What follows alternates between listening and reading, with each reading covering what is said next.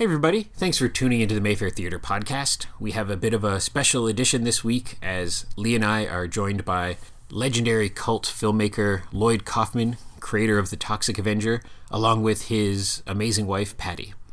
We're going to tag on the introduction that he did while he was here for Return to Nuke 'Em High. So if you're ever watching a Lloyd Kaufman movie at home, you could put that on and pretend you're at a big shot movie premiere. So I will quickly give you the listings for Friday, October 4th through Thursday, October 10th before we get underway. Screening with us this week, we have Aquarela, The Ultimate Theatrical Experience, a water themed documentary. Menteur, a French Canadian comedy. Once Upon a Time in Hollywood, Quentin Tarantino's latest, is held over for a second week. And the Ottawa premiere of Pretenders from James Franco, the director of The Disaster Artist. So we will get underway here with our interview with Lloyd and Patty. We'll see you back next week for a more normal type episode. I'm sure Eric will have stories of his performance as the Toxic Avenger. Thanks for listening, and we'll see you soon at the Mayfair to watch a bunch of cool movies. Thanks, everybody. He was created out of violence and horror. He exists only to destroy the evil around him.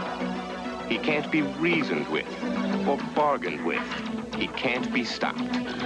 So if you've been bad, look out. He's your worst nightmare come true, the Toxic Avenger. If you've been bad, he'll get you good. Rated R, under 17, not admitted without... Starts Friday at theaters everywhere. Hey, everybody. Welcome to a special super edition of the Mayfair Theater Podcast. This is Josh, and Lee's here, which is special because that only happens a couple times a year nowadays as well. Yes, and I'll just let our guests introduce themselves so you can put a. I'm not introducing. If you don't know my name, buddy, I know your I, I'll do the podcast. It's fine. But the commissioner, he- the commissioner from the great state You of New York is here. you? Yeah, you do. Yeah, You're a okay, so commissioner. you can make it official. Yes, I could, I'm a Commissioner X, retired, whatever. To my right, everybody look to my right. Oh no! Oh, you're the uh, you're opposite me. It's going to be to. You're going to think it's to my left. Oh wait. Just Actually, look at the narcissist Sam. over here. That sad old narcissist. So this is a legendary narcissist director, Lloyd Kaufman. Now you have to Oh, introduce thank you, thank you. Yeah, you have to And uh, on my left is the New York State Film Commissioner, appointed by both Republican and Democrats. And the reason that New York now has four billion dollars in salary and ten new studios, because uh, Pat Swinney Kaufman wrote the uh, the legislation for the uh, incentive. So if you make a movie in New York, you get a third of your uh, below the line budget back in cash. But you know, I cannot be part of didn't this do it though. terrific never did it. this terrific podcast in Canada without acknowledging that this whole this amazing phamena of incentives, film incentives, was born right here in Ottawa in like 1997. All thanks to Lee DeMars and the Mayfair Theatre since 1934. But so Canada, woohoo! Canada gets big credit Yeah, Canada- for Canada- starting this whole movement. Ghostbusters uh, in Toronto, right? The first Ghostbusters. Didn't they film it in Toronto? But that was bef- that was before the incentive. I know, mean, but people look came what- to Canada even to without make the movies. incentive, Yes, they were I mean, there's running a lot. circles there's around a Hollywood. Lot of great stuff goes Hollywood on in sucks. Canada. Lee said that. I didn't say it. Can I ask the first question? I want to. Yes. So, oh, he flies. Keep it down, please. This is a family podcast. I want to talk about a rumor. What's famous about you two? Now, Lloyd, you went to the Cannes Film Festival Yes. many, many times, and you caused a riot. You have naked girls running up and down the Carlton And Hotel, men, and men. naked men And running men. up and blood and guts everywhere on the carpets. You know, you made a circus of Cannes, and it was wonderful to, to be there to see. And everyone tried to kick you out of the Carlton for years and years and years, but they couldn't because you were married to this fine woman. They knew if they kicked you out, this is a rumor I heard. Pure David and all these guys didn't want, couldn't in the end because they knew if they wanted to make a movie in New York, they had to deal with the most important woman in New York City when it comes to making film production. I've heard that from a few different people. Well, the truth of the matter is, by the time that I became the film commissioner, we'd already stopped staying at the call. Well, I guess you still had your office. Yeah, there, we had but the it was, offices, But it was a great story. It's a nice urban legend. Yeah, yeah But however, exactly. uh, a total that- yeah, urban legend. But that's it's, it's uh, kind of bullshit. The the thing is though that uh, we don't go to Cannes anymore. We started in 1971 We slept on the beach. We didn't have money for a hotel. We had the cans with sugar cookies. We had rented the theaters. But since 1971 through two years ago, we would go to Cannes and create a circus and be festival because be festive because it, it's a festival. And we don't have five hundred thousand dollars for a party the way Warner Brothers does, but our parties were legendary because they came from the heart. They were artists, people like you, Lee DeMars. You were there. Yes, I yeah, Jesus it. Christ. And I gotta uh, say, your films are inspiring, but just as inspiring as the films is how you promote your movies. Yeah. You- So- seeing what you do at Cannes and Sundance, it's incredible. It's audacious. In, in the same way that Sundance policed us out eventually, Cannes has finally policed us out. And if you go to YouTube, if you go to YouTube, I uh, made a little documentary called From Festival to Fascism, the Cannes Film Festival. And you can see what happened. You can see the Cannes guys with the things in their ears, the big guys with the glasses and the suits, telling the, the policemen what to do with our uh, circus, with our marchers, parade. Put them up against the wall with their hands behind their back. I mean, for mar- for being festive, and you'll see them go after me. And it's unfortunate, but the, the red carpet and the perfume and the restaurants are more important than the art, and that, that's a pity. Tilda Swinton. Didn't And by the way, I'm not the only one that says this. Alain Tavernier says it, the great French uh, the director. He says it, right? Around midnight. Didn't No, Til- not around Tilda midnight, but- Swinton recently champion you guys? Yes, The- yes, the Tilda. thing she missed most Big of Troma the fan. Yeah, that's right. She, she got, she got, she was in the pictures with Kabuki Man uh, two or three years ago. Yeah. Uh, Sergeant Kabuki Man, NYPD. And then uh, this time she complained to Variety or whatever that where where's the festivities? Where's Troma? We want more Troma because it's you know it's a corporate a big corporate thing is uh, ridiculous. There's no feeling to it. Van Gogh was not part of a Picasso wasn't a big corporation. you know. Quentin Tarantino's no corporate stooge. Well, well put, sir. Sorry. No, no. You just mentioned 1971. Has there been a month or a week or a weekend in the past few decades where you're not working? You seem like you're always working. You seem like Well, my wife says I'm the, Yes. I'm the hardest working man, I'm the hardest working man in show business since since uh, James Brown is gone. Uh, and there, there was another, there was a big time Hollywood guy at Cannes at the Cannes Film Festival. The guy who I think who was who discovered or had a lot to do with Quentin's early uh, first Reservoir Dogs. Oh, Lawrence Bender? No, another guy can't remember. Doesn't matter. But he helped produce The Dark Backward by uh, Oh, uh, yes. by uh, Adam. Uh, no, uh, uh, anyway, The Dark Backward's terrific. anyway, he said that was the hardest working man in show business. but James Brown was still going. Well, I, I'm here as the witness. Yes, this is true. But it's fueled by a love of cinema. Right? Yeah, well, absolutely. You it's, love what you it's do. so much fun to talk to Lee about movies. He's seen everything, and there's so few people. That, I was just on Joe Dante's podcast. Oh, Not as good as yours, for sure.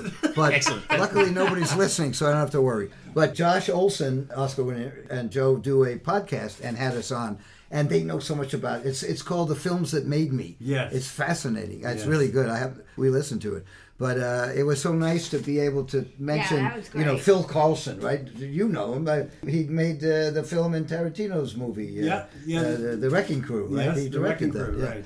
Yeah, and so I, yeah, we know all that stuff. It's fun to talk. And well, you know, at the end of the credits, you were just reading a bunch of names at the end credits of Once Upon a Time in Hollywood that people you knew or worked with. Yeah, it's It was fun standing there just Well, listening I like the, the editor of Once Upon a Time in Hollywood. Yeah, Fred Raskin uh, was Romeo and Juliet. He, that's where he met James Gunn. Wow. And um, Kansas Wow. Bowling, a director of Troma's B.C. Butcher, uh, she wrote uh, when she was uh, 15, gave her some money, and she made a really great movie. In fact, she got the guy who uh, was uh, OJ's. Uh, Kato. Yeah, Kato Kanan Kanan is in it, Right, and, uh, you kept hearing Cato. and uh, is the in it. star of uh, Death of Troma's Def by Temptation, Hardin, uh, Kadeem Hardison, narrates B.C. Butcher, and Wow. uh, and Kansas and her sister Parker Love Bowling have a pretty good cameos in the uh, Spahn Ranch there, right? They- Yeah. Kansas More got a line. just yeah, yes, yeah. yeah. They- What's your connection to the Spahn Ranch? You Uh, had a no, no, I, I belong to the spurned ranch uh, where people go to be humiliated. That, that's what's called an independent filmmaker. The Troma Ranch, yes, the But- but- spurned ranch. But obviously, Quentin Tarantino's a fan of Troma. Huge fan, yeah. He's he's wore our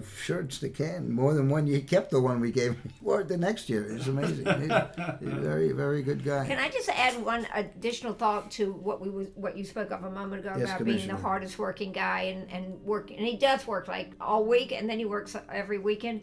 But the stuff he does on weekends is when he's going to festivals and when he's going to screenings like this. And it's because he loves his fans so much and he wants to be in touch with his fans and For sure, have yeah. that contact. So that's Absolutely. a big, It's- it's a big part of sincerity. why he's We are fan fueled. That's the only reason Troma's here. We have no money to advertise. Good point. The fans take care of us. They, in fact, everybody who made the movie we just finished that the commissioner produced with Justin Martell and, and Mr. John Brennan, uh, hashtag Shakespeare Shitstorm. Uh, it's totally. Uh, So many of the people on the crew are the whole, everybody fans. was a fan. Everyone. Yeah. It- it's a- well, we had the, the special effects people from uh, Godzilla or something do the special effects for Bupkis, really, because they just wanted They to help. just and adore Troma. and uh, and Kit Split. We got all our equipment through Kit Split. You might be interested in this, Lee. Yeah. Kit Split is a Airbnb for film equipment. Wow. So if you own a camera and you don't use it, uh, you, jo- you you join this community. It's free. And then uh, Pat might be, uh, the commissioner rather, might be making a movie and can rent it. The price is about a third of what it goes for. And they, because they have so much volume, they have such scale, Kit Split gives uh, insurance for pennies. I think that yeah, That's I think one of the most brilliant things about Kit Split is from the start they came up with an insurance solution so that you lend out your you know your million dollar light. There's going to be a good insurance policy that comes with being part of Kit Split, so that if God forbid something happens, it's covered. Right. So I think that was part Yeah, of the even genius even a guy of in what they Pittsburgh. I just was in a movie in Pittsburgh. The guy built his own damn studio. Uh, you know, warehouse with fans, air conditioned. He had sets in there. He did it in West Virginia. Wow. a movie called Barn Two. It's going to be very very good. But he's his he can put his studio on Kit on Split. Kit Split, yeah, it's terrific. Because And it's everybody's all- looking and it's for coast studios. to coast, so it's absolutely terrific. Huh, doesn't sound like Donald Trump's America. We got what, what we got the ARRI Alexa there. Uh, we got yeah, all sorts great. of stuff. It's Very absolutely good. great. But Lloyd, we want you to promote your new movie, but you can't say shit on our podcast. Oh, oh, I'm sorry. I'm kidding. I'm Oh, oh, kidding. okay. Yes, I Never know. don't wanna- the we're podcast. in a- Spread the shit. We're in a the foreign shit. country. I don't want to, you know, we don't want to be ugly Americans. It was about eight years ago, and I don't expect you two to remember because I'm sure you meet us fans all the time. But it was at the Toronto Comic Con at Fan Expo, and it was some after party, and I was there with a friend of mine who's a screenwriter, and you two were sitting talking with some people, and he's super shy, and I was like, I was like, no, I I, I know people who know Lloyd, let's go say hello, and he was like, no, no, no, and I went up and I introduced myself. I said I was from the Mayfair. I said I knew Lee.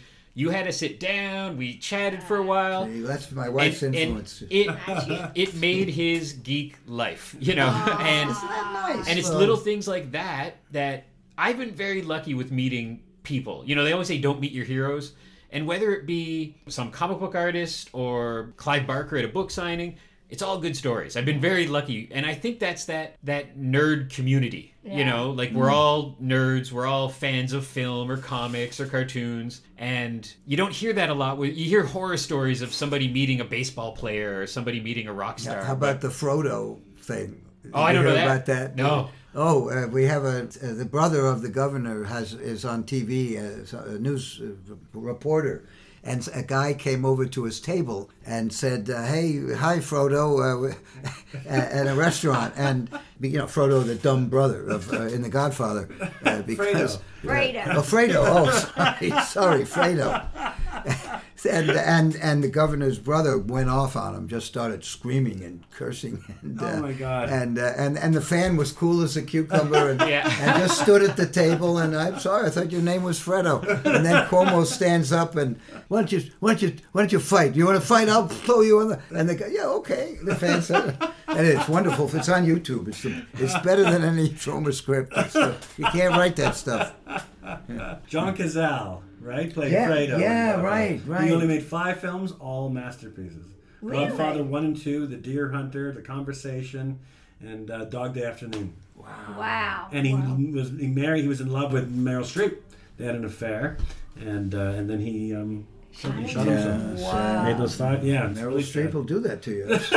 Remember? You saw that movie where she said the, the thing was uh, the, The rock star. Yeah, yeah. yeah. No, she's, but uh, Lionel. Speaking of uh, conversation, Cry Uncle star Allen Garfield Ah, has a major, major part of that Yes. uh, composers Wow. movie. Thank you. John G. Avildsen, uh, with my help, made Cry Uncle in 1970. Troma still distributes it, and it is a great subject for a course in filmmaking. That one film, the way Avildsen took a piece of garbage and made it into a hysterical satire of, of, of you know, cry terror, those those film noir.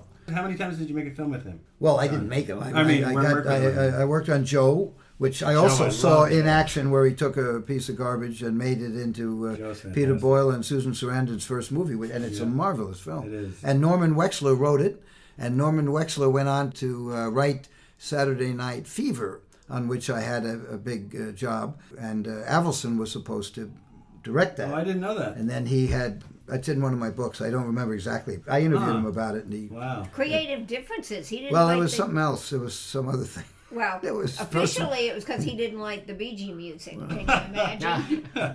Well, in any event, Badham came on. John Badham, Badham was is a great terrific. Yeah, yeah. and uh, and he was a big influence on my so-called aesthetics. But Avildsen did the Karate Kid. You know, he did Rocky. yeah, Yeah. he left out After Rocky. Cry Uncle, he did Rocky and uh, and Troma Team, the uh, non-union Troma people who worked on, and the crew of Cry Uncle filmed all the Philadelphia footage Wow. and produced the Philadelphia footage for uh, Chartoff Winkler, who who uh, didn't have funds to bring the crew with the unions to uh, the East, and Avildsen and Stallone, being talented, uh, real talent and real artists, pushed, pushed, pushed, and finally. Uh, the producers made a little budget, and we worked for virtually nothing. Michael Hers and his beautiful wife Maris were syncing up the dailies in New York whilst we were f- filming in Philadelphia. Wow. And uh, At the Troma in the office. Troma, Oh my God. shitty Troma editing room with moviolas, upright Yeah, moviolas. yeah, we have one in Uh, the lobby. yeah, they were using them, Yeah, and uh, wow. you know those are horrible. We, they had earphones on, and Maris, Maris it was like, what the heck? You, oh, you, but the but but yo, Adrian, you know, what the what is this? But my mother-in-law tell about Yeah, uh, my mother-in-law. Before the summer, before they actually did the film, Lloyd had the script because he was going to be working on it, and my mother read it and loved it, and she said that this is going to be the next Marty, Wow. and she right and she- wow. That's it. That's she, perfect. she was right. What was she right? right? Yeah, Wow. she did it right. They hadn't even filmed a, a moment of the film yet. no one believed she- in that yeah. movie except for Stallone and your and your and your mother. Yes, exactly. Just about, and Avildsen. And so, yeah, but you. By the way, who directed the Marty? Was it Sturges? John oh Sturges? God, I just watched Marty Or- too. or- uh, John uh, Sturges. No, no, it wasn't. It was a guy named Delbert Delbert Mann. yes. Delbert Mann. Yes. Sorry. Ernest Borgnine won the Oscar for Yeah, that yeah, film. yeah. Yeah. Wow. amazing. So you were the line producer on Rocky. Was it true? Well, I was the. Uh, I, my credit was pre-production supervisor, uh, but Avildsen uh, gave me a big shout out at the Oscars, which was pretty damn nice. and- and but to you- clarify, he actually did produce the film. yeah, like line section. producer. you know. Yeah. Did- was it true that you told Sylvester Stallone to run up the stairs? Uh, well, um, I no. More bullshit from Lita Murphy. No, but my home, I took home home movies in which my wife Oh. is. Uh, you'll see my beautiful wife who brought the turtles, Cuff and Link, who were teeny weeny little turtles, to the set from New York to Philadelphia. And he still has them. Stuck, yeah, yeah, I know, exactly. He talked about it recently, yeah, right? Yeah. he's got them. But Forty- They're in. time- They're in Rocky Balboa. They're in the the Rocky Creed. They're in Creed. Thank Yes. you very The much. turtles? The turtles. and Said they're you're- huge. you're- And yeah. they were contraband because the the whatever agency does these things had just declared at that time that uh, little turtles could no longer be sold in uh, pet shops and all because of salmonella. And so, and somehow somebody located where I could get to, and I took them on the train from New York down to Philadelphia, terrified that, that some conductor or something was going to come along because the turtles were making scratchy noises inside this box that I had them in, and I was going to say, "Well, it's my dinner." This is my favorite. this is my favorite story ever on this podcast. That's the craziest movie story I've ever And heard. I of. wrote them Great. down and presented History. them to Sly, and It's uh, still history. It's yeah, still yeah. making it. I It's mean, still. I mean, when I heard him interviewed and saying, "Oh yeah, it's you know, I still have Cuff and Link," I'm like, "Oh." You should have a reunion Oh, with. Uh, yeah, you should have it. Yeah, he You were sort of feeds them. mother. He feeds them in the last Creed. Creed. He feeds Yeah, them in the, in the yeah. kitchen. He was the la- you were their mother. Come. In an alternate universe, you were arrested for smuggling reptiles across state lines, Yeah, and really. your whole life is different. Rare Yeah, I, endangered like, gee, species. where would I be now? Uh, yeah, I know, but I. But isn't that an I interesting brought them factoid? You should tell this story to Quentin Tarantino in his next film where he fakes history. Yeah. He can create the, Yeah, the, we the could history. Have been what, you know, once upon a time on the train with the turtles. It's gonna be great. And my home movies were cut. I sent them out to Avildsen, and you can see Pat. And uh, what did you do? Like sound? You were working with the sound guy, I think. You were helping the sound I was guy. helping the sound yeah, guy, Yeah, yeah. Yeah. Mike Scott. It was terrific. Mike Scott did the sound on Joe and Cry Uncle. Never had to do ADR. His location work was legend. Was really great. Did Unbelievable. Joe, I guess I bought equipment from. I bought my lights from. did Peter Boyle do Taxi Driver right after Joe? I don't know. I seem to remember. I was there for Peter Boyle's. Uh, he did an improv at the uh, at the uh, Audition. audition, and Avildsen fell in love with it. He loved Peter Boyle, but he didn't. But the the.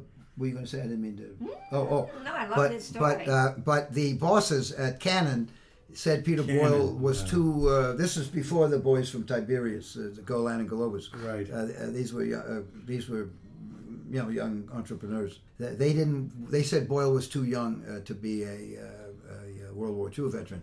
So they had Lawrence Tierney. yeah.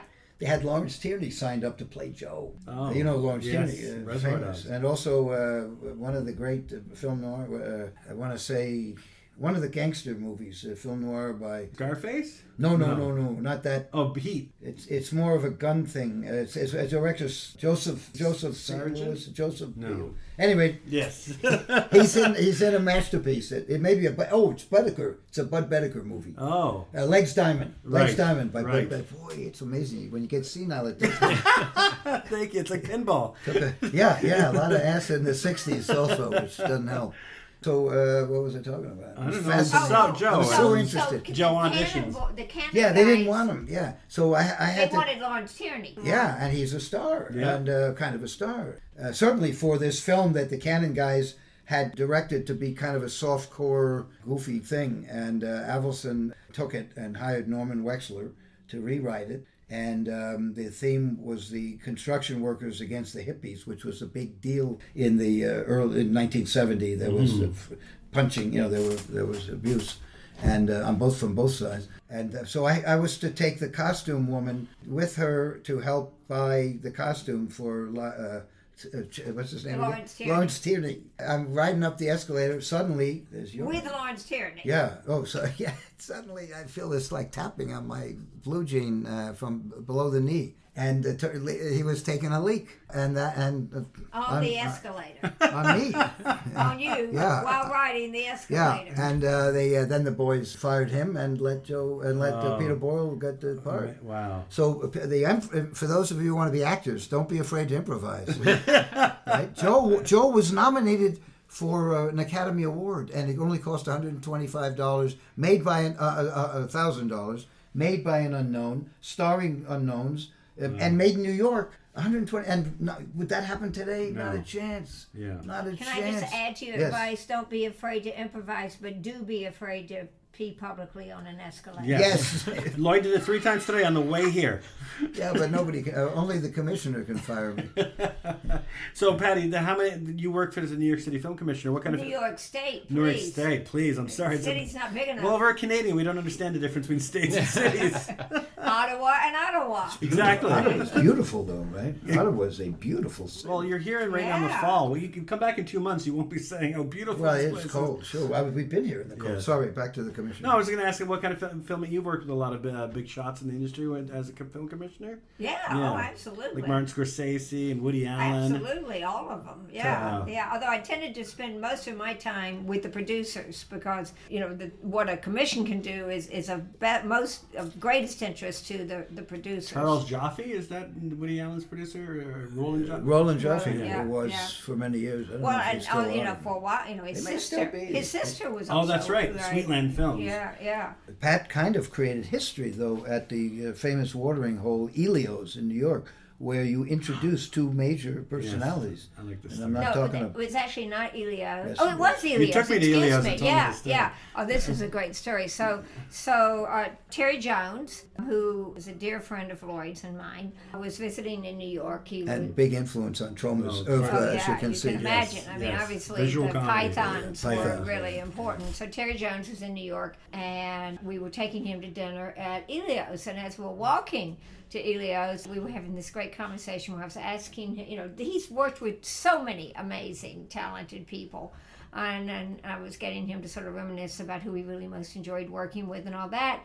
And I asked him, is there anyone you've never had a chance to work with that you, right. you really would love to get that opportunity? He said, yeah, the one guy that he would really, he'd never gotten to, but he would really love to was Woody Allen.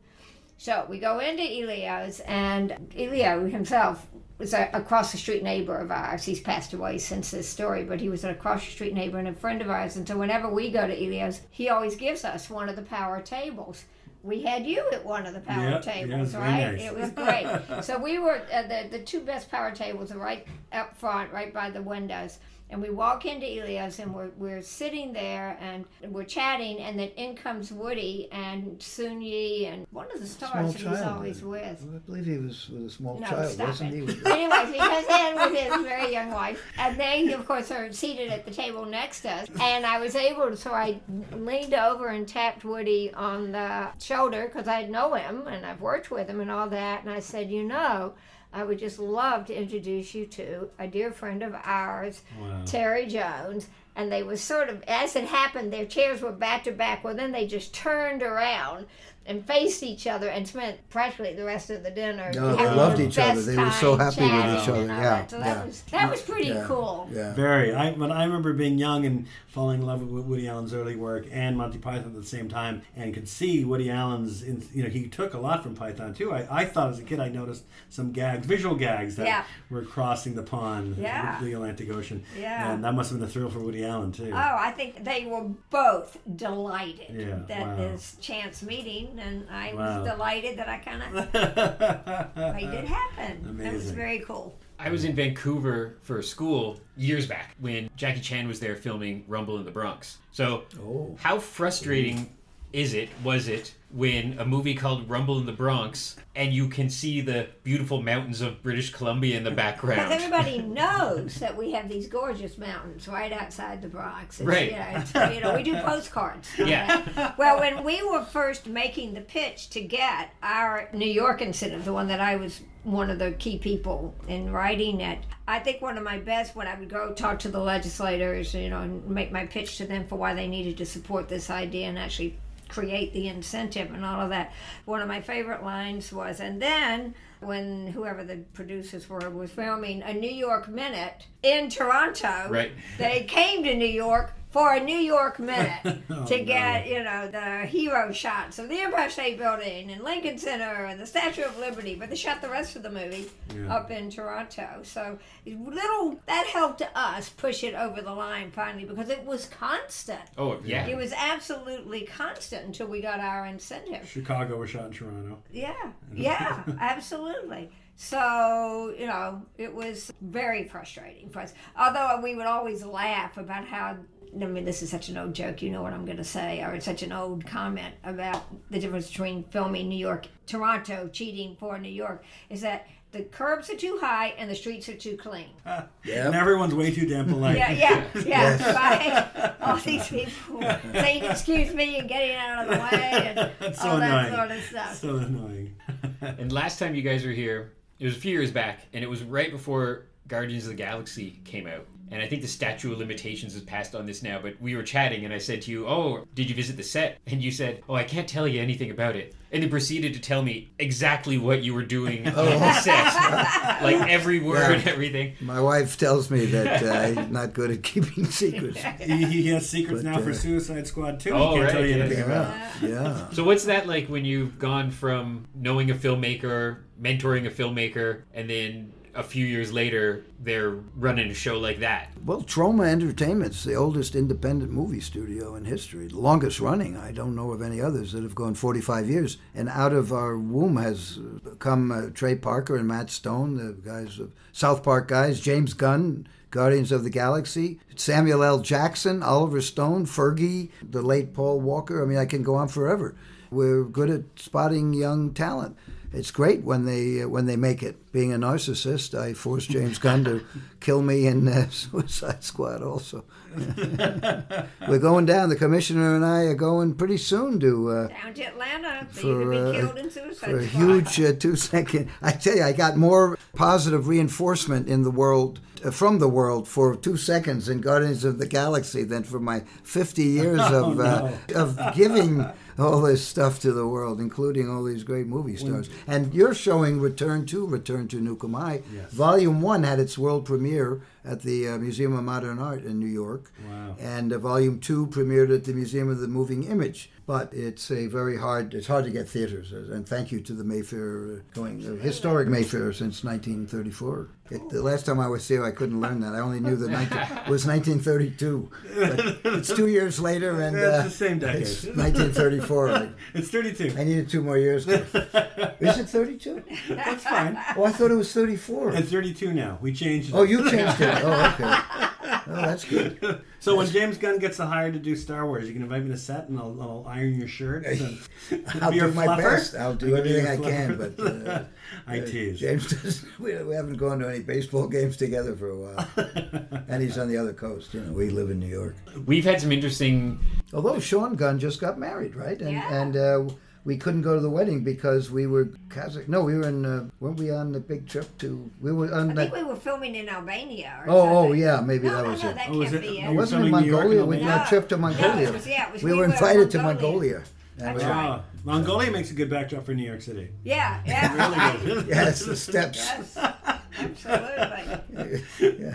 Anyway, you. I'm sorry, I cut okay. you off. We've had some interesting screenings lately. The modern distribution system, almost a year ago now, I guess, but we had Roma at the exact same time that it was on Netflix and actually did pretty well with it. And we had the Nick Cage movie Mandy, I think the exact same time it was streaming. And I always kind of look at it glass half full and go, there's enough people for our little cinema who want to see it on the big screen. So you just said you've been around for 45 years with Troma, so you've seen this go from film to digital to Black and white to color. To VHS to streaming to everything. I've seen I've seen a lot of a lot of uh, technical change. What hasn't changed is that the industry is still a cartel, a an oligopoly of devil worshipping international media conglomerates. In your case, though, you have the wonderful Canadian uh, government who gives money to the people who made Troma's Father's Day, which is a masterpiece. Oh, right, yeah. And they went on now to do the uh, projection. I think they got a lot of money for the uh, next one, and uh, the projectionist. Oh, right, And then, yes. uh, and then another one of those guys did the Void, which is fabulous. The Void is Yeah. We showed unbelievable. all those movies. And his next film is going to be The Lloyd. It's, uh, Hemorrhoids. thank you. Oh, thanks a That'll be the third. That'll be the th- third film. Thanks, Lee. That helped. Sorry. My reputation, it's very strong. respect. My kids love you. I love them. So we're going to wrap up soon. We could go on for hours, but thank you these so two much. fine folks have to go and do a Q&A and sell some merch. And Yes. Well, the Toronto Star also has that interview. uh, Yes, they wanna yes, they're coming in, yeah. so you're here for the weekend. What's your schedule the next week or two now? More festivals, more... Well, the New York Comic Con is coming up. Yeah, That's right. a big We- we deal. go back Troma has a big, big presence there, and uh, we're showing. We have a special Comic Con screening, Cannibal Musical, at the Pit, the People's uh, Improvisational Theater, at eleven o'clock on the uh, Wow. Saturday of Comic Con. Showing it on Blu-ray or how's it screened? I think it's got to be. Uh, oh no, there, you can't have Blu-ray with the, with the. It's on 16 millimeter. Oh, it's not. And it's A and? B roll, and they can't Oh, find. Trey oh. and Matt can't find it, Oh, so no. uh, we can't make a Blu-ray. I mean, I might Uh. guess maybe somewhere there is a 16 film, but. Oh wow. Anyway, uh, so the uh, but Troma Entertainment has a big booth that I sign for free. Uh, no, you don't have to pay for my signature. Yeah. Free I'll sign anything, anything. And I think it's unconscionable, quite frankly, for these rich guys Yes. to be yeah, signing and taking schoolboys uh, uh, and uh, females' money, uh, lunch money. But if they're giving it to a foundation uh, that uh, has a good service, I guess that's. And I must. I hope that's what they do. Michael Michael J. Fox did that recently. Well, I'm Toronto. sure he does, he's- but yeah, you, know, you wonder about the others. You know. Yeah, it's It's pretty disgusting. I, the, the- in other words, there are actors like the ones who work for us. They need the money. Yeah. So yes, if they can get a few bucks out of the signatures, great. Yeah. But otherwise, forget it. That's, Yeah. that's really bad stuff. He said my wife would love hearing you say this. Oh, yeah. yeah, yeah, she really would. Let's call her. Let's prank call her. I'm sure I you don't like signatures. I won't pay for them. What do you think? Why does my husband pay for signatures? I'm married wrong. No, I was telling you, Lloyd, that we have a lot in common. We married up. We sure did. The commissioner, is Your wife and I are lucky women. Uh, One thing about the commissioner. I commissioner, was going this to bring Josh into that, but I was afraid. this is a snotty industry. This is a disgusting snotty industry. And 99% in the entertainment industry are scum. But my wife treated every student filmmaker uh, as just as nice as she would treat Oliver Stone, with whom she helped to blow up the uh, something, uh, the tunnel or something. You know, uh, so, and that was unique. And that isn't the way it usually works. Uh, that is When she unusual. retired, though, even the unions were begging you to come back, uh, and the unions are not big fans of Lloyd Kaufman. as you know. I can't see why not. Well, we're training ground. They do understand that now. The younger ones who are at I business think they school, they understand that Troma. Yes, maybe the movie shooting isn't union, but the trucks that deliver the prints or the equipment or the posters or whatever, Right. those are union. The stuff that uh, prints the uh, the sound stages that we use are union. The uh, mixing houses, sound mixing. So the unions benefit, and and we train people. We don't charge them eighty thousand dollars a year like NYU maybe, but we uh, they learn maybe more for nothing. Do you think You it's know? too, too many penis monsters over the years? You can never have too many penis monsters. You have a bumper My mother told me that. I got Lee DeMars to laugh. That's the difficult. pretty good. Yeah, that doesn't happen every day, folks. At any rate, thank you for having Troma. I don't think there's a more highbrow out point we could take. That's right. And fade. And fade. thanks for joining us, Lloyd and Patty. It was great. Thanks for taking the moment to join us. Long live Troma. And for our regular listeners, I'll probably just tag on a thing at the end because I don't know when we're going to post this and I don't know what we're playing next week yet. Harry Knuckles for life. That's all. Yes. Harry Knuckles for life. Excellent. Thanks for listening, everybody. Yeah, yeah. His name is Sergeant Harry Griswold. He's an undercover cop who takes his job seriously. I need to commandeer this vehicle. A regrettable twist of fate has chosen you as a recipient of amazing supermortal powers. He becomes Sergeant Kabuki Man, NYPD. Only a beautiful, tender woman, Lotus, can carefully teach Harry the subtle nuances of the Kabuki way. She trains him in the proper use of Kabuki Man's amazing arsenal of high-tech oh, super weapons. He is a one-man army of awesome Oriental artifacts. He is America's first accidental Oriental crime-fighting hero. His name is Harry Griswold, but you can call him Sergeant Kabuki Man, NYPD.